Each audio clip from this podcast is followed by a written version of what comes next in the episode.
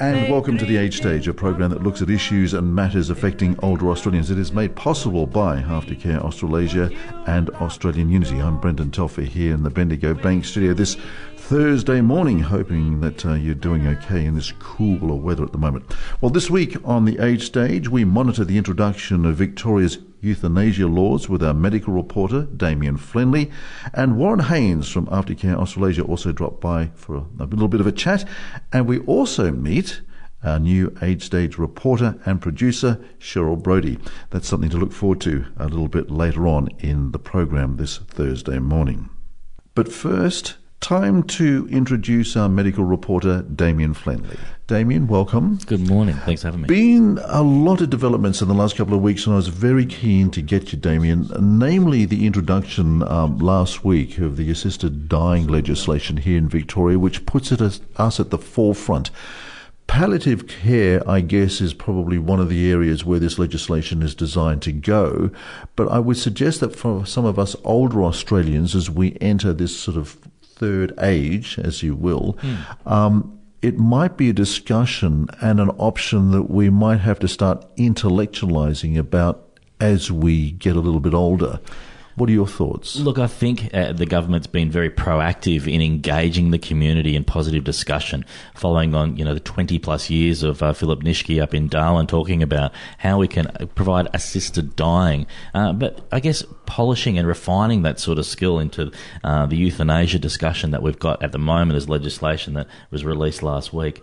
I mean, they've they've put some absolute restrictions in place. It's not as cut and dried as people think, but it does enable that discussion and potential dignity if people do have uh, some terminal illness uh, that's been vetted and, and, clarified. They've had capacity to deal with it um, and make that informed decision before they get to any incapacitation. Well, as you say, it is a very vigorous process. I mean, 68 inbuilt safeguards, three medical opinions before you even get there. I mean, yeah this is a process, and obviously there's great rigor around how you go through this process.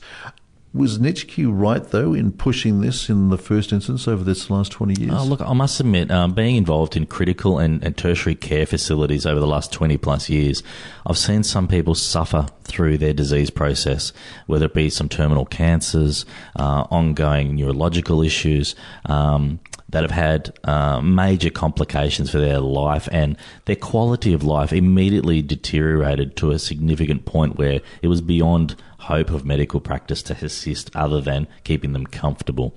Um, I'm the first to admit that you know having the right to life and that right to choose is very empowering for people, and I think even at our worst, I think we have the capacity to share um, with that empathy and empower people to be more accountable and uh, I guess, sympathetic to their needs, in, especially in their hour of need. There's some massive sort of philosophic issues that we're discussing here, and it's Indeed. obviously, you know, really riven a lot of our parliamentarians as, as they've wrestled with this. I mean, the Hippocratic Oath, of course, you know, suggesting that life is uh, sacrosanct or sacred. I mean, um, we don't want to do harm to anyone, and that's probably the biggest challenge I have in, in this debate and having this conversation with people. But having the right, as opposed to the state dictating what can or cannot be prescribed, um, makes it very limiting in its uh, in its entity for care, which I think ultimately is what all healthcare practitioners want to maintain. I mean, I've used other discussions about what we do with um, our, our pets and potentially our pets in this instance have uh, many advantages over humans in this instance. Clearly, you know, if we see a, a, dog with a terminal illness, that a valued family, friend, and colleague for a long period of time, we don't want to see them suffer in these instances, and we enable uh, legally uh, via medical practitioners the ability to keep them comfortable and uh, to euthanize them at an appropriate time for the family and the pet. Um, again, very debatable in these identities of emotional and morality, but um, it's forbidden at the moment, although it's recently been changed where it's possible now that we can assist patients who have got a terminal illness. Who, you know, some of the limitations are that you have to be, you know, be given a, a termination of literally six months of life left left to live. As you said, specialists involved, your GPs involved, uh, multiple medical practitioners who are specialised in particular um, this legislation to be trained up uh, and actually giving access to the uh, ability to identify um, the pros and the cons um, so that you can actually have an informed decision and understand what those risks are and creating a great advanced care plan for you and your family. And then the mechanism of the process of the euthanasia itself. I mean, three pharmacists will mix the cocktail of legal drugs and personally deliver the 100 ml doses to approved terminally ill people, supervised again by the, the, uh, the practicing Absolutely. doctors. They're giving instructions. It's in a locked box, just like they do for uh, ammunition. You have to have three series of uh, locked and secured areas. So it's an absolutely definitive point where people are actively making that decision for themselves, um, and they're supported in that by the people that they love and care the most. You think there's going to be much pushback on this as, as we as it evolves? I mean, there's been a lot of discussion already, of course. Uh, well, again, we talked about you know Philip Nitschke, and he was a, a bit more robust in in his uh, analogy, and he's trying to reinstigate some of his discussion debates. But um, the challenge, I think, is about that comforting issue and what you would like with your family or yourself, even should you reach these despairing measures where you know there is medically and uh, personally no other challenge that can be supported except uh, pain relief. A couple of the Europeans, of course, are already down this track, uh, and they've they've been or have had this sort of legislation for a number of years now. I'm thinking of, I think the Swiss and also the the Dutch. Um, but here in Victoria, the health minister estimating there could be anywhere between 12 and 150 Victorians will be availing themselves of this new legislation. Absolutely, and I think if that's a choice that people want to make, I think the state shouldn't be getting involved in those processes, except making it accessible with medical support, appropriate, which is what's being instigated here via the Alfred Hospital. Um, for people who need to or want to go through this process, it's important to know you can see it starts with asking your local GP. Not all GPs will be uh, available or willing to do so, um, and they've got seven days to give you that confirmation of whether they are willing to support you or not um, as you can get a second or third opinion in these processes. So um, it starts with your GP. It starts with your family having those discussions. Well, as I say, this is the Age Stage, of course, a program designed for older Australians, and of course, this legislation, as we were saying at the outset, designed for palliative care. But I would suggest that many of us uh, getting into the older phase, that third age of our life, will obviously have to be thinking about these new assisted dying laws, which um, got into, uh, were legislated, of course, last week. This is the Age Stage. We're speaking to our health reporter, Damien Flenley, who on occasion drops by, and we uh, warmly uh, support him and uh, his endeavours to help us just uh, get across a few of the conundrums that are facing us in the medical and scientific worlds. Um, Damien, one of the other things I think that's come across your desk in recent days is this issue of pain and pain management and prescriptive drugs. Yeah. What are we doing there? Well, look, it's a chronic disease issue that's been affecting the greater community for an extraordinary period of time. And I think some of the limitations have been um, the public's knowledge about pain relief, how it works, and how effective it can be. Um, we can all buy Panadol over the counter, we can get Nurofen over the counter, but every pill, every medication we take does have side effects. Some of those um, can cause long term damage or long term issues. Um, the current initiative from the Department of Health is to start empowering people in a more constructive fashion, realising that hospitals are tertiary emergency facilities. They're not meant as your local GP drop in, they're meant to be this acute facility that deals with acute issues. But the stats are contradicting that statement or that intent anyway, because it looks like more of us are ditching private health and turning up at the local hospital for some assistance. Indeed, and this is the challenge that we face, especially with our ageing epidemic, but the challenge being simply our chronic disease load is increasing exponentially, and the hospitals at their best facility, they do an amazing job, and I really respect them for their challenges. Um, but they struggle under that load and how we empower patients to take more accountability, more responsibility, but also um, helping themselves before they even get to that crisis point is where the challenge comes. So, what are we doing about pain and pain management? Uh, pain management is something that can be best dealt with by speaking with a pain specialist. There are dedicated doctors who are absolutely conscript in their way of dealing with um, with medical science you know, initiative to help people manage their pain. So, this pain management then and specialists is this a new initiative, something that's being encouraged? Is it to deviate from past practice? It's actually always been around. Um, typically, you see GP when you've got some acute issues. I've got a sore knee or a sore back. The doctor will prescribe a couple of pills to say, try this, see if that helps you through the acute phase. However, some people might uh, not necessarily stretch that injury or uh, go and see the physio or see the allied health professionals that help um, reduce that strain on the back or that lower part of injury. Um, and they keep going back for that same pain relief on a regular basis. This is something that we're trying to help reduce, understanding that some of those strong painkillers, as I said, have major side effects.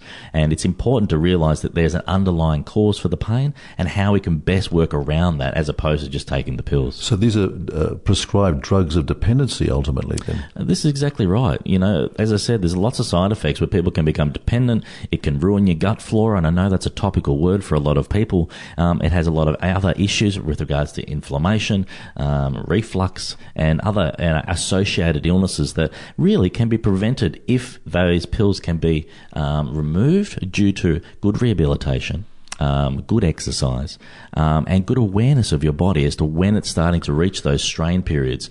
We all overdo things. We all stress our bodies out on a regular basis, but understanding that sleep and hydration and good diet are most important in part of this larger process of pain management. But if somebody's got a screaming pain in their lower back or something, they're not going to be able to sleep. They're not going to be able to eat anyway. Agreed. And this is where we need to have uh, specialist involvement who are dedicated in the pain management regime, identifying that there are are some really strong painkillers that are very effective for short periods of time. But if people are becoming dependent or using them on a more regular basis, there's an underlying cause that needs to be treated. And so part of the initiative is to actually instigate referrals from GP practitioners over to these pain relieving specialists who will use psychological uh, uh, abilities, speaking to a psychologist, seeing a physio and allied health professionals to help support you in that recovery and understanding of the overlying illness and risks. So this is to reduce your dependency then on these chemicals that are intervening to try and offer you pain assistance. And It's to empower you in your knowledge and awareness for your ongoing chronic disease care and issues. If you've got chronic pain, um, you've got you may have chronic pain. Uh, it may not be relieved by other issues, but if you haven't tried those abilities, uh, we want to reduce your potential risk to other uh, processes and problems. So why this intervention? Where, what's the thrust of this legislation or this initiative? Why? Well, people will be aware that over the, the recent 12, 18 months, we've uh, reduced access to codeine over the over the pharmacy counter, knowing that clinically codeine's got a very limited effect on chronic disease and acute pain issues. Uh, it can be quite effective in short doses, which is why you need to see a GP for that access now. Um, we also identify other issues with morphine based drugs and uh, some of the other opioid dependencies that do create other you know, depressive, anxiety sort of components. And we all know how much that's affecting a lot of people, regardless whether they've got chronic disease or not. So, through medication, I have inadvertent dependence on some of these heavy duty drugs. Potentially, absolutely. But I think what we really want to do is empower people to have the knowledge, to understand it's not just about going to see a GP for a pill or a script, it's actually getting the appropriate conversation started started so that you understand your body, your illnesses, your disease, and how you best manage yourself as best you can to avoid those chronic and tertiary facilities. So that's been the theme of today's discussion, Damien. It's basically empowering ourselves to have discussions about our treatment of uh, chronic illness, terminal chronic illness, and also how we go about our daily lives when it comes to sort of chronic pain and management of it. Absolutely. Look, it's terribly uh, overwhelming in the first instance when people suffer chronic diseases to start unraveling those uh, onion skins of issues that have occurred for a chronic period of time. But if you start one step at a time, it can be, it may become quite productive for you, your pills, your family, and ultimately yourself. Damien, just very quickly before we let you go, I know you've been banging on about it and you've joined us before on the age stage. This flu vaccine, is it too late still to get this thing now? No, it's definitely not. Definitely not. It's definitely worthwhile getting, especially if you're in a higher age group or you've got other chronic disease issues of blood pressure, diabetes, um, or a little bit overweight or kidney troubles. It's definitely worthwhile still getting today. Uh, for you, go and see your GP and get access to it. They do have it at some chemists where you can just book in. Uh, think it's around 10, 10 to 20 $20 to get that injection. Uh, for if you're over 60 uh, or in a seniors card, you pretty much get a discount on it as well. So uh, it's worthwhile doing to prevent you from getting that cold or flu that potentially locks you up in hospital for a good four to five weeks. It potentially gives you um, long term issues. Or kills you. It can indeed.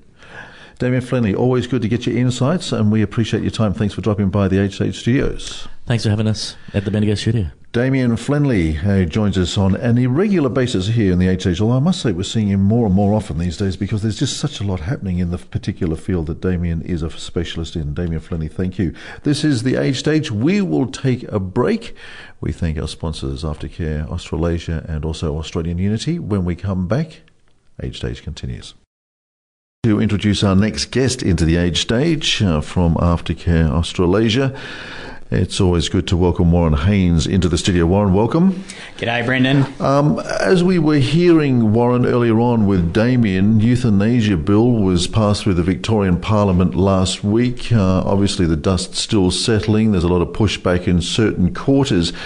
But before we get into discussing uh, the area of the aged care quality standards, which have just been published and you want to talk to today, I just mm. wonder whether I can just tap you very quickly. You come from a nursing background. And I was just I, I, was just curious about your view on this matter. Uh, as a previous nurse or with a nursing background, what's your feeling on the euthanasia bill? Yeah, sure. I am still currently a nurse, I should uh, well, say. well, excuse me, excuse me.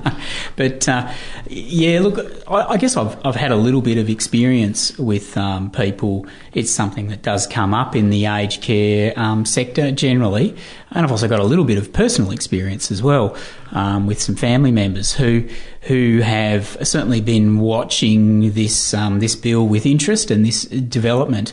Um, one of the things that I see about it is that so there's probably two broad observations. One is I think that it's been very very carefully crafted in a way that takes a very conservative approach to the sort of decision making. So there's lots of checks and balances in there. Um, and the reason I'm saying that is that I, I, do occasionally field questions from people who are perhaps drawing on some of the overseas experience, say, such as, for instance, the Netherlands often gets mentioned, where um, this sort of legislation and approach has been in place for a long time, and there's there's almost a sense there that it's becoming a little bit too much of an expectation and a bit too casual, if you like. Whereas the Victor- I need to emphasise my impression of the Victorian legislation is it's the exact opposite of that. It's a very rigorous process and it's very cautious in terms of. So there are lots of exclusions where they say, uh, you, you know, this bill, this option doesn't apply to you, for instance. So that's, I think that's a good thing. But the the flip side of that is that for instance, um, with what I often see is that, and this is a, I suppose, a comment about men's health in it in general, is that a lot of blokes out there will pretty much do that that blokey attitude towards their own health, where they just take a she'll be right attitude and, uh, you know, oh, I've got a bit of a nagging pain there, but oh, it'll go away and, you know, I'll walk it off and uh, drink a cup of concrete and harden up sort of approach.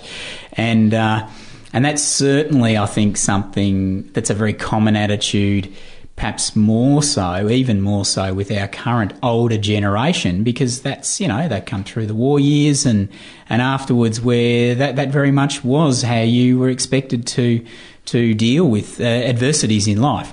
But it doesn't work that well if you think that you would potentially not want to end up on life support in a hospital later on down the track. Because what tends to happen is you ignore things, you get a very late stage diagnosis of whatever the ailment is that you have, which often means you have a relatively short period of time left where it would be nearly impossible to meet all of the, checks and balances in the euthanasia legislation as it now stands. Well, you're right. Apparently, that, apparently there's, there's 68 guidelines that you've got to satisfy, and three doctors as well.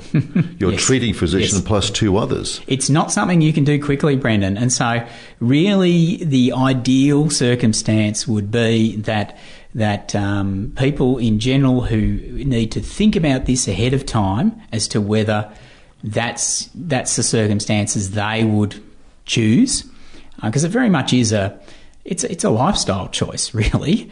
Um, and and and essentially just to have regular medical checkups so that you pick up any potentially terminal illnesses um, well before they get to that stage. So basically, everybody has to get with this legislation because, as a person such as myself entering the third age, I need my family to be very comfortable with a discussion that I might want to have with my physician later on in life if I've got some sort of terminal yeah. prognosis or diagnosis. That's definitely another complicating factor, and and I guess the main thing is it's not something you can just make a snap decision on. You know, it, it's the fact that the legislation's there does not mean that it will work on the basis of you going to the doctors, getting a terrible diagnosis, a terminal diagnosis, and then just going, oh, well, in that case, bang, you know, snap my fingers, that's what I've decided I'm going to do. Uh, I, I, don't want to sort of um, live beyond a certain stage. And then, as you say, jump through 68 separate hoops. And then, then in addition to that, it's also making sure that your partner, your extended and immediate family are all on board with your decision, um, because otherwise it just becomes very, very drawn out. And you, you, you may get to a point where you're hospitalised with all the, the, the, tubes inserted and you know everyone uh, ready to on standby to resuscitate you at a moment's notice before you even get through the process. Interesting. Well, you and Damien both are, are very much uh, advocating that uh, men, in particular, get onto the health kick and certainly have some serious discussions with their physicians and get down and get these regular health checks. Both of you seem to be pushing that theme very heavily. Well, it, it, it's a well established fact that, that men are notorious for it. I mean, another classic example, Brendan, of health, basic health checks that people routinely ignore is this uh, incredibly low uptake on the um, prostate um, um, testing kits that we all get sent as a as a as a happy 50th birthday present from the Australian government. And the I can't quote the figures off the top of my head, but I know that the rate in which the those tests get carried out and completed and returned is incredibly low. You're joking. Incredibly low. They're basically giving away an insight into your long term future health. I, I, I do it regularly and yep. make sure that I get those things signed, sealed, and delivered. Yep. yep. It's not a topic people really like talking about or thinking about. It's got a bit of a high sort of icky factor. But hell, what it prevents in the longer term, because if you come down with a, a serious bowel cancer or something that can mm. be detected early, mm. there's intervention is very possible. Yeah, my apologies. I think I said prostate cancer. Okay. It is bowel cancer, but you're quite right. But, but again, it's it's a, a very common, uh, highly treatable um, first world illness, and uh, and we're all largely just sort of sleepwalking right right through it. And that's the sort of example of an illness that later on will get quite advanced. By the time it's actually causing you symptoms that are causing discomfort or pain, and and you'll go to the doctors, and the doctor will say, "Oh, look, I'm sorry, mate, but it's you know your options are really poor now," um, and uh, you're stuck with it then. It's too late. Whereas if you if you'd looked at it five years or even ten years earlier, or done have, the or done the test, yeah, you might have picked up some very early indicator that needs really minimal treatment and you know, you, you, you're going to live well a lot longer than you perhaps originally thought you were going to live. You're tuned up to IPPFM, and we're in the midst of a discussion with Warren Haynes on every other week. Warren drops by from Aftercare Australasia just to have a bit of a natter to us about issues in the area and uh, topics that have come across his desk, and we thank Warren very much for his time. So let's uh, get back on track then. I just wanted just to tap you, uh, given your, your basic uh, medical and nursing background. So aged care quality standards have now been published. You You've seen the first documents. What's your reaction, mm. and where are we going with this? So, just to go back a step, um, I think we we previously talked about how there there used to be a document that was a charter of rights and responsibilities. Um, that was very much about um, really just sort of saying that the approved provider had some fairly minimal rudimentary obligations, and that equally the the clients or care recipients, as the government refers to them, uh, had had uh, an equal sort of set of uh, obligations, and that the standards themselves that that the um, quality of care was being assessed against very much were just sort of a, a ticker box approach of, you know, well, you need to provide this and you need to provide that. And it rarely talked about the way in which you needed to provide it or the quality to which it needed to be provided. So, so uh, as part of this review, which has sort of been running parallel to the Royal Commission, um, they've, they have released a, a draft of the uh, uh, the uh, the new aged care quality standards. So this was the Ken Wyatt initiative before the Royal Commission was announced. He uh, announced this, didn't uh, he? Just just prior yes, to. Yes. Yep. And this was going to basically be the harbinger of big change and basically get everybody onto a yes. level playing platform and take some of the issues out of the whole area. Correct. But it got so bad that the Royal Commission was eventually requested Correct. and asked for. Yep. So where do we get to and where are so, we up to with this? So these, first of all, I should say these are going to be what applies from the 1st of July. They go hand in hand with the new Aged Care Quality Standards um, Commission. And the good thing is that they're very much more in alignment uh, with the, what's the approach that's been used in the disability sector for quite some time, where it's really clearly articulating that people have a right to certain expectations, such as, for example, to belong and be safe and comfortable in the organisation's environment. Whereas previously, you could be in a nursing home and there was there was no expect bizarrely there was no expectation that you would feel safe or comfortable there. Um, there was just you know oh well you have to be provided with a bed and you have to be provided with you know so many square meters of, of room and uh, um, you know you have to get a meal. Um, Indeed, but what recourse does this new uh, quality standards ensure that I have if I am unhappy with my situation or environment? Okay. So just I'm just sort of flicking through sure. it now. So there's actually another standard very specifically that talks about feedback and complaints. So the consumer outcome that they're looking for there is I feel safe and am encouraged and supported to give feedback and make complaints.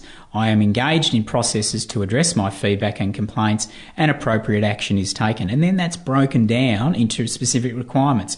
So any approved aged care provider as an organisation needs to demonstrate that consumers, so clients, their family, friends, carers, and others are encouraged and supported to provide feedback and make complaints.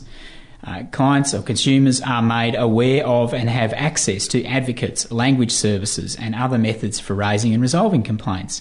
Uh, appropriate action is taken in response to complaints, and open disclosure process is used when things go wrong. So, again, in the Royal Commission, we've heard lots of um, lots of examples of sort of a level of secrecy about uh, about the complaints process. Um, families regularly saying that they feel as though no one was listening to the complaints. They couldn't. They weren't clear about what action was being taken. They were sort of pretty much, you know, put on the, the pause button was pushed and they were just put on hold. This is really clearly saying if organisations try and do that, they will be in breach of the standards and they could therefore, what follows from that is they could therefore actively be sanctioned by the, uh, the, the, the, regulating body as such. And have we seen or do we have any insight into those sanctions at this stage? What could it be? Monetary? What license? Well, there already are sanctions um, included in the Act. Um, so that's sort of already built into the structure. I would imagine that this will simply be um, applied directly across to those existing sanctions. But previously, they often couldn't be applied because you were only being assessed on sort of various, as I said, quite sort of basic technical aspects of the care rather than what's the client's actual experience of it and, and when they make a complaint are, how effectively are you dealing with it you, you weren't being providers weren't being assessed on that. So this this is a, this, this, is a major empowerment then for the client that is receiving these services. So Ken Wyatt was, you know, he's been pretty uh, pretty advertorial in terms of being able to advance his ideas. Oh, look, definitely. As I said, it's very much coming from a rights approach rather than a just do this, do that approach. And and, the the rights approach means that that. Um, there is going to be a much more nuanced assessment that's going to be much more on a case by case basis and based on those sort of broader principles of natural justice that are incorporated into our, our legal system. Um, and uh, that's how that's what I think it's going to bring to it. So it's it's going to mean that each complaint should be being assessed and addressed on its own individual merits rather than just a one size fits all approach. Your specialisation is home care. What implications for you as a provider of that? Well, look, I'd like to say for us as an organisation, it's probably not that big an impact because we largely work by this this sort of approach anyway, and that comes, I guess, partly from a from an organisational cultural perspective. Um, in that, as I, as I mentioned previously, you know, it's a it's a small family owned business. The the drivers for the uh, the actual directors of the company are very much about providing good quality care to people and doing it in a meaningful way. So we've already got that in our culture. But then the other advantage we have is um, a good chunk of work that we do is in the NDIS disability funded space, and they've already been on board with this for a very long time. So we've already had to align. So so we wanted to align our approach with this sort of rights based standards anyway, but but we've also had to align it uh, in any event. Uh, and it's meant that we've had a bit of practice, I suppose, at how to do this. Whereas I think for perhaps in particular for nursing homes where the through no fault of theirs the the regulations as I said have very largely focused on not the outcomes for clients, but just sort of the mechanics of, you know, like a shopping, like a laundry list, I'd say, of, you know, well, you need to do this and you need to do that. And you can, as long as you can demonstrate you're doing that, even if you're doing it poorly, um, you're still meeting the requirements. And I, I think that's what underpins a lot of the complaints and dissatisfaction that family and, and clients have had, and, and employees have had with the system, where they may well all be advocating for change and improvement, but the the people that are you know funding and operating these services have just been able to look very very closely at the regulations and say, well, technically we're still meeting the regulations. So there's the cop out. Uh, But basically, you, not not all practitioners uh, provide your good practice standards. Um, are some of the providers going to be feeling a little bit of fear now? I think that the, the ones that I see that probably are going to feel a pinch are some of the ones that, that perhaps have come a little bit uh, more recently into this area. I mean, when we've identified them in the past as well, haven't we? Yeah, look, just looking at a bottom line, looking yep. at a, a profit, uh, and, and look- you know the quick sort of make a buck ones um, that just want to sort of skim over the top. I, I think for them there's real implications um, because they, when they get put to the test, I suspect they'll be found wanting.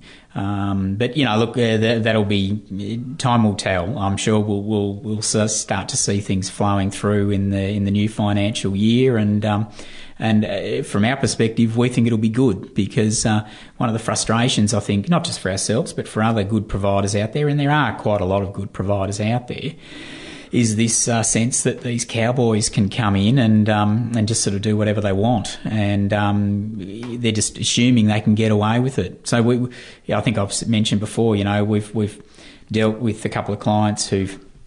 Uh, supposedly get services from a, uh, an organisation that's based interstate, and they've they've literally almost never seen anybody from that organisation um, turn up in person to even see what support needs they have. It's all done over the phone, and they they they uh, a broker, they purchase workers from other companies.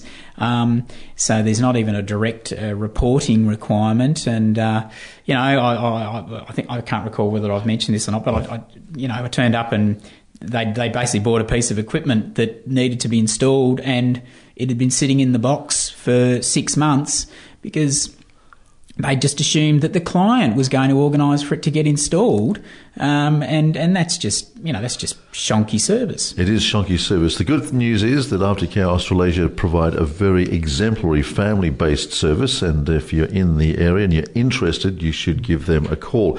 Uh, the other interesting thing I think that we can, the headline probably that we can withdraw from all this uh, one would be that uh, it seems that standards are now being improved, and the expectation as far as client services are concerned is an improvement.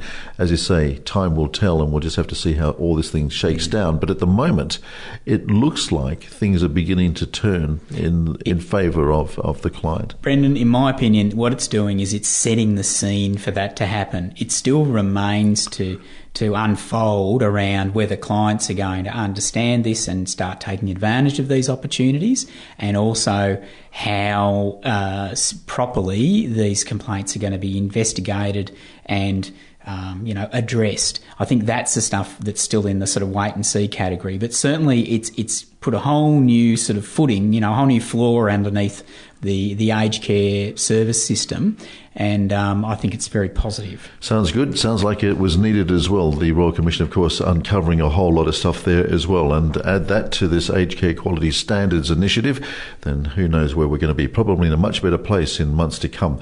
This is the Age Stage, uh, brought to you every week by Aftercare Australasia our friends at Australian Unity. Warren Hayes, thank you very much indeed. We will see you in a couple of weeks. I look forward to it, Brandon. We take a break and we'll be back with more Age Stage right after this.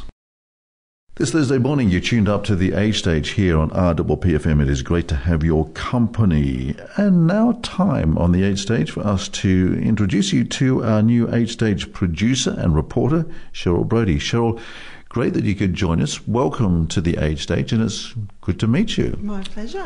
Um, Thank you for Cheryl, having me. well, it's fantastic that you are. You're volunteering your services around here as you complete a media course at Griffith University. What are you doing and why? Um, I'm doing a Bachelor of Communications um, in specialising in journalism with University Online. Uh, it's a Sydney-based uh, university, and it means that I can I can still look after my family responsibilities and school drop-off. Um, and all those extra um, curricular activities uh, for my young son and also complete a uh, higher education uh, qualification in the area of communications. Well, it's fantastic, and we're delighted that you're here, and also doubly delighted because you've got a health background as well, which means that you're pretty enthusiastic about the age stage and giving us a little bit of a hand here as our producer going forward, hey? Yeah, that's exactly right. Good. Um, so, in health, uh, you had a few years in that industry. Yeah, that's that's right, Brendan. I I was working in P, PR in public relations um, between providers and GPs, so educating, facilitating, and introducing innovation in healthcare. Sounds fantastic. Well, we need all that and more here at RPPFM, Cheryl. So I'm sure you're going to do a fantastic job for us. So thank, Thank you very you. much indeed. Now we've got you off to a flying start. In fact, you've already got a, a, an item for us. Who have you been talking to? Um, so I've um, tapped into uh, Professor Avni Sali at the National Integrative Medicine Institute of Integrative Medicine. He's the director there, and he is also the founder of of this integrative um, service based in Hawthorn. Firstly, I asked Professor Sali about when it's time to review medication. Yes, uh, Cheryl, look, uh, thank you very much also for inviting me to uh, uh, speak on your uh, program. And um, uh, the the the topic of medications is uh, really very important, in particular amongst the elderly, uh, because not only uh, can they be on a medication, but they can be on multiple medications. Right. Uh, the first and most important thing about any medication is does the patient really need to be on a medication? Okay. And can there be an alternative? Mm-hmm. And uh, in particular, if they're on multiple medications, there's the concern about interactions between the medications. Absolutely. Now, no matter what the illness that the person may have, uh, the first thing that must be a key feature of caring for the patient is to make the patient as healthy as possible. Yes. Now, everyone, almost everyone, can be made more healthier. So it is really very important that the uh, uh, because every illness has got a reason, and we mainly understand these reasons now. So if someone, for example, has got elevated blood pressure, the, the condition is called hypertension. Now, the, this this condition has got a very good name. You could virtually call most illnesses hypertension because virtually every illness has got high tension or stress as an important factor. And if your blood pressure is elevated, it should not be just about giving a medication to lower blood pressure because it's more complicated than that.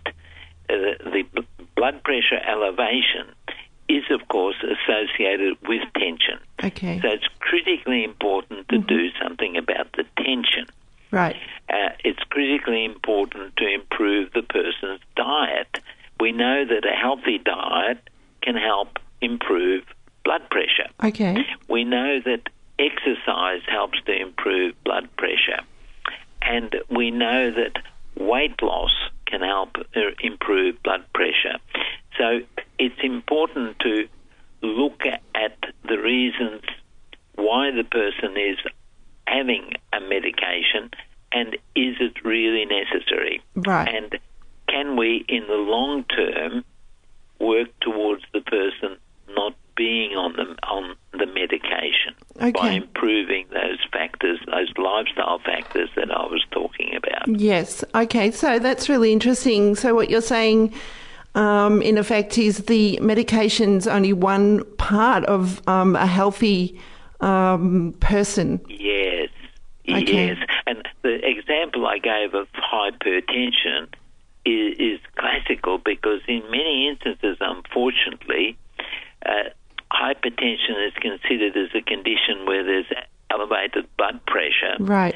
without any thought as to the other factors that are involved in why the blood pressure goes up. And just the name in itself tells us that hypertension actually means too much tension. Yes, it does. And Mm. that's really very important. Yeah, that's right. Okay, well, that's um, that's really helpful um, for a lot of our listeners, I think.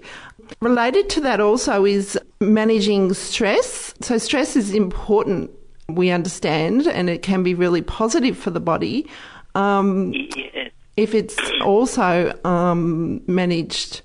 Um, yes. Well, look, the, the stress factor is really very important. Uh, stress is, is often linked with uh, uh, other aspects like isolation, loneliness, uh, and can be also uh, exist with depression. Mm-hmm. Stress and depression can often be uh, coexistent, and uh, a key f- factor to do with stress is the isolation factor and not having other people to share your problems with. right. And uh, if, if in fact you're unable to unload your problems and issues with a, close friend or a relative, then that makes it difficult. And it's becoming really very clear that the isolation factor hmm is very prevalent, especially in the British culture countries, which is Britain, Australia, and the US.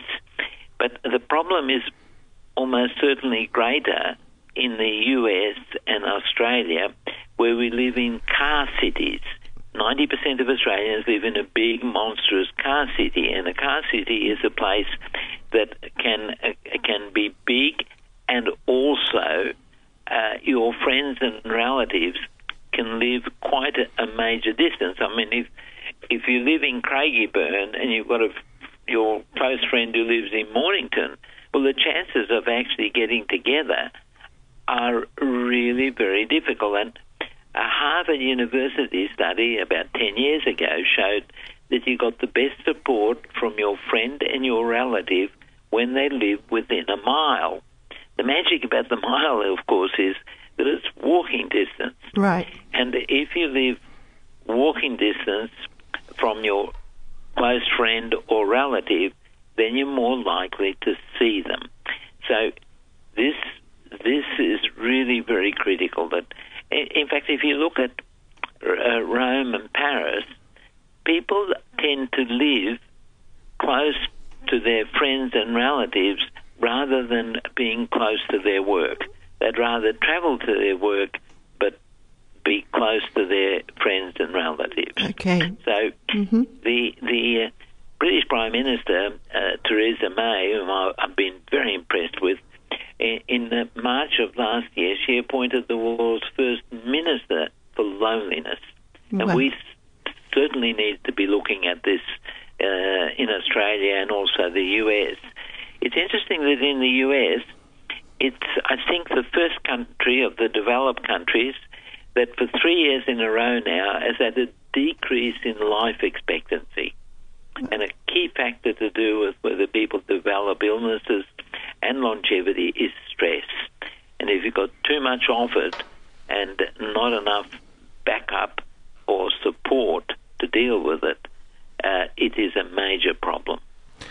Okay, that's wonderful. I appreciate the examples that you've given. I think that um, that um, um, is really, really useful for a lot of our listeners, and um, uh, we appreciate um, your time today, uh, Professor Sali, and I hope that um, we're able to speak with Professor Sali on a regular basis um, to uh, to discuss other topics related to the health and, and lifestyle of um, older Australians living on the Mornington Peninsula. So thank you again for your Pleasure. for your time today. Absolute pleasure, Okay. Cheryl. Okay, speak soon. And uh, with your um, uh, your uh, uh, work in the uh, radio environment. thank you so much. Thank you. Take Bye. care. Okay, bye. Professor Avni Sali there speaking to our new producer of the Age Stage, uh, Cheryl Brody. Cheryl, thank you very much indeed for that. My pleasure. And uh, a big show in Prospect next week as well. I believe you're already working on a couple of segments and a couple of items as well, something that we can look forward to next week, hey? That's right. So I'm sure that uh, we'll be hearing a lot more about that as we go forward. Um, so just quickly before I go, an update for everyone as well on the Mornington Peninsula in particular, because the Shire down here is calling for community feedback on development of a new positive ageing strategy, just to ensure that people on the peninsula are supported to age well and promote optimal health and well-being. The peninsula has the second highest uh, older population in Victoria, with over 30% of all residents over the age of 60, compared to the Melbourne metropolitan average of just 17%. So this number is expected to increase by more than 33% as well by 2030. So these figures highlight why Council down here is bringing positive ageing to the fore, and they want your input into that. So the Shire wants to know what's working in our local areas, what needs to be improved. All information ideas gathered from the feedback will help shape the positive ageing strategy, and the Shire is holding a number of community forums across the peninsula and will also gather feedback online and via post. Submissions now open. They close at 5 pm on the 26th of uh, July this year. So if you do want to get involved, get along to the Shire website for more information. And that is just about it from me. Uh, firstly, can I thank our sponsors, Aftercare Australasia and Australian Unity. Thank our special guest this week as well, Damien Flenley, our medical reporter, Warren Haynes from Aftercare Australasia, Professor Anvi Sali, who was the guest of our new reporter and host of the Age Stage, Cheryl Brody, who will, as I said, be joining you next week as I, Brendan Telfer, take some time off. Until I speak with you again, all the very best. Cheryl, good luck with the show. Thank you so much. I'm sure you're going to have a whole lot of fun uh, talking to the crew out there in the age stage. Absolutely. Enjoy, and I'll see you at the end of July. Until then, everyone, stay safe.